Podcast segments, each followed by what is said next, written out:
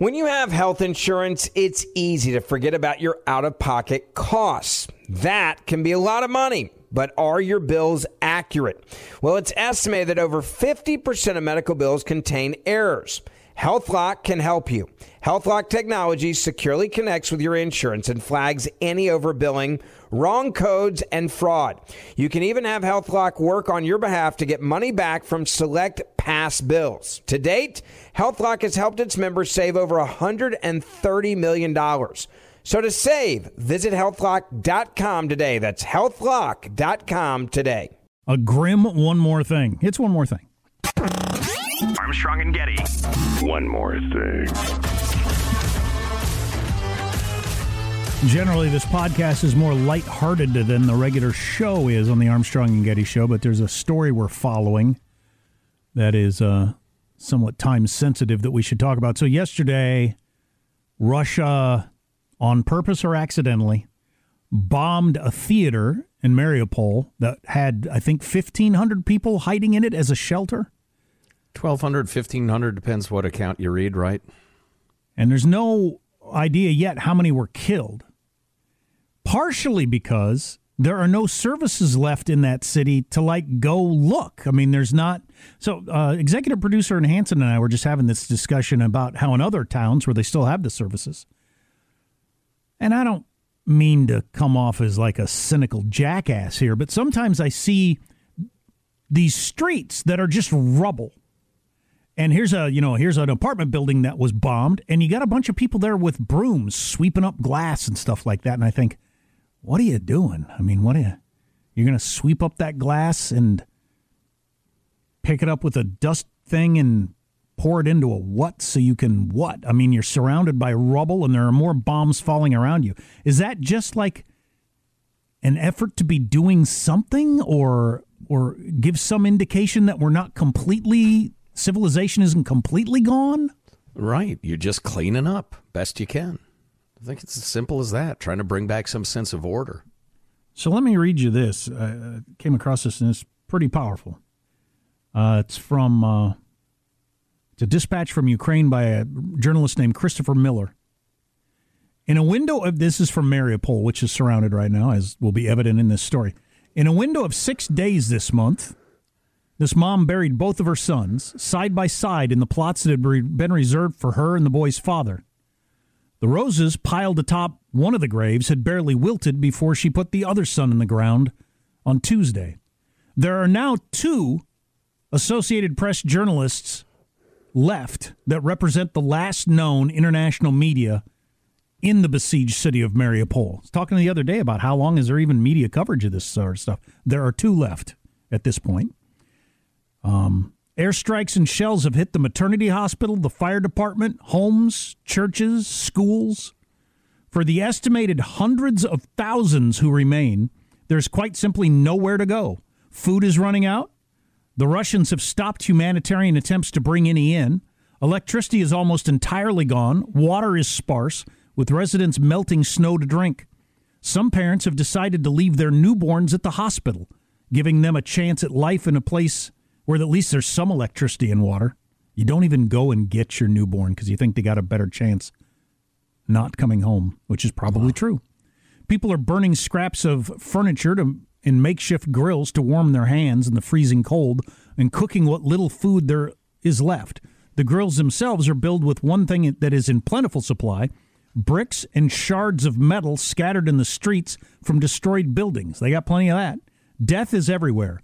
Local officials have tallied more than 2,500 deaths in the siege, but many bodies can't be counted because of the endless shelling. Getting back to the uh, theater idea of there's nobody to go dig out to try to figure out how many people died in there. Well, just regular folks. And by the way, there is a headline just out that they think the bomb shelter held and that those people are, are going to be okay, but who knows? They have told families to leave their dead outside in the street because it's too dangerous to hold funerals. Man, that is some caveman living right there. Some people in your family die, you just leave them out in the street. It's too dangerous to try to gather for a funeral.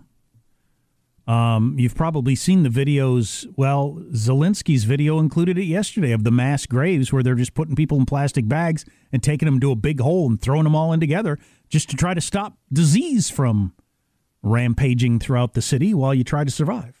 Right, right. Just unbelievable. Unimaginable for, you know, Western society sorts of towns that looked like Omaha three weeks ago and now are just piles of rocks. So the the update from that theater um, from Lviv uh, is, the news is breaking, but um, according to the former Donetsk region head Sergei Taruta in a Facebook post Thursday, after an awful night of not knowing, we finally have good news from Mariupol. On the morning of the 22nd day of the war, the bomb shelter of the theater was able to hold. The rubble is beginning to be cleared. People are coming out alive. It was not clear whether all those sheltered in the theater had survived. Ukrainian officials said 1,200 women and children were sheltering in the building when it was hit on Wednesday. That's obviously good. As many people survived as possible. But where do they go from that bomb shelter with everything being bombed as we were just reading? All right. What a horrible, horrible situation. They might get uh, rescued just to be bombed again. You know, not to get into the discussion of why we care more about this than when it happens in Syria or some godforsaken town in Africa. But I never thought a city that looks like this, this sort of thing would happen in my lifetime.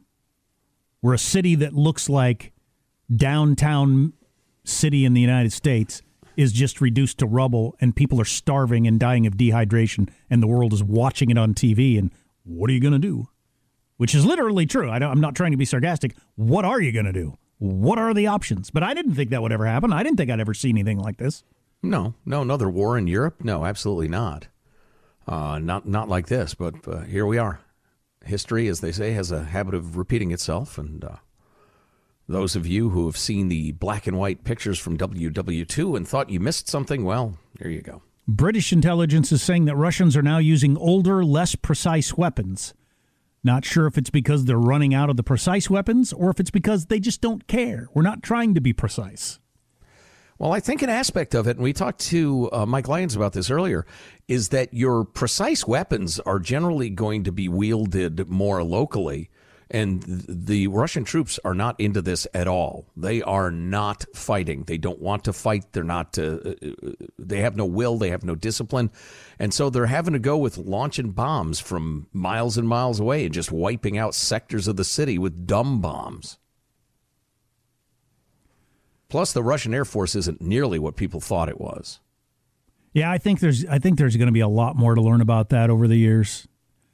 Uh, I don't know if we have like um, scrambled their computers or communication or something that's made it more difficult for them to to to do the things they thought they were going to do. I know the cyber stuff, whether it's you know hackers out there like Anonymous or our own best people that work for U.S. military have done a good job of keeping the big cyber attack from happening mm-hmm. somehow. We probably won't find out about this for quite some time to come, but it ain't doing anything right now with stopping the giant bombs from just landing on apartment complexes and burying people in rock. God, what a horrible story. So, just for the record, folks, uh, I announced I left the studio announcing I had to go relieve myself before the podcast, and I came back, and this plan had been uh, formed to uh, go with the most miserable, horrific story on earth. I had lighthearted uh, uh, uh, jocularity, plays on words, uh, song, dance. I had a dance ready. It was going to be lovely. Back to the misery. What's your best guess on how long this lasts? Like just throwing oh. out a oh. number. I, I don't have the slightest idea. I mean, uh, a week or 25 years. Yeah, I don't think I do either. I don't even have a guess. Oh no, I could I could spin you out a scenario, you know, briefly, uh, uh, describing how this is over more or less in a week, and and one that's 25 years, and several that are you know, well, somewhere on that timeline, and each one would be equally convincing, and I would be equally convinced of each one. I don't have the slightest idea. Putin dying, either at his own hand or someone else's, or deciding to make up a victory and pull out, obviously could end it relatively quickly. Outside of those, though, I think it could grind on for a ridiculously long time. Yes, absolutely. Yeah. And if you think the invasion is expensive in Blood and Treasure, try an occupation. Of course, how many people are going to be left to occupy? They've had 3 million people leave the country already. The UN estimates are between 5 and 10 million over time. It's a country of 40 million people. So I guess if 10 million people leave, you still got 30 million people there. You certainly might have 20 million angry men with weapons. Right. Ooh.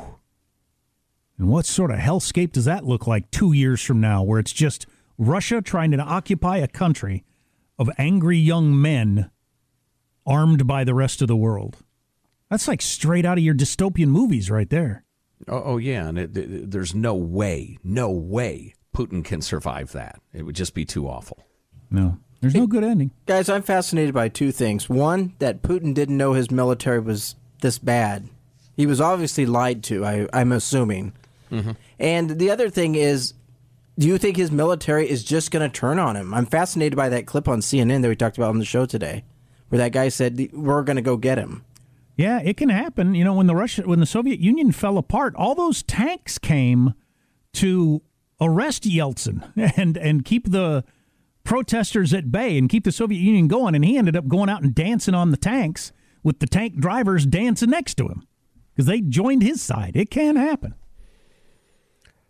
You know, uh, we got this note from a guy who was in intelligence services for a long time, and, and maybe we'll share a bunch of it with you on the next Armstrong and Getty show. But one thing uh, he says is we should not be, because he gives all sorts of examples in the previous very long paragraph. Then he says we should not be surprised by what we're seeing in Ukraine as the Russian military is being exposed for what it really is. We have tons of evidence that should have led us to believe that this is what would happen to the Russians if their opponents had the resolve and ability to fight.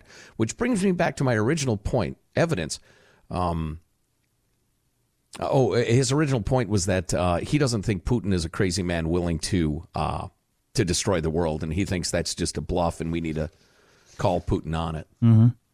Uh, just to summarize it briefly, but he goes into all sorts of detail about uh, their supposed uh, air force and their fighters, and how their fighters aren't very good. They've built very few of them, and they can barely maintain them. Tiny numbers of inferior planes poorly maintained. And he said, "We've known this, but uh, but you know the mainstream media didn't get hip to it apparently, and neither did I, for that matter." Flown by pilots that don't want to be involved in the war. Yeah, it's a tough situation to be in. Well, we thought the Soviet Union was very, very strong. We we thought they were our equal, equal or better, and then they completely collapsed because they were so hollowed out. We didn't know that. Our best intelligence services didn't know that. The Soviet Union, I don't think they knew it themselves. They just, and maybe we're seeing that again. That's the nature of central planning. Always, always, always. Well, I guess that's it.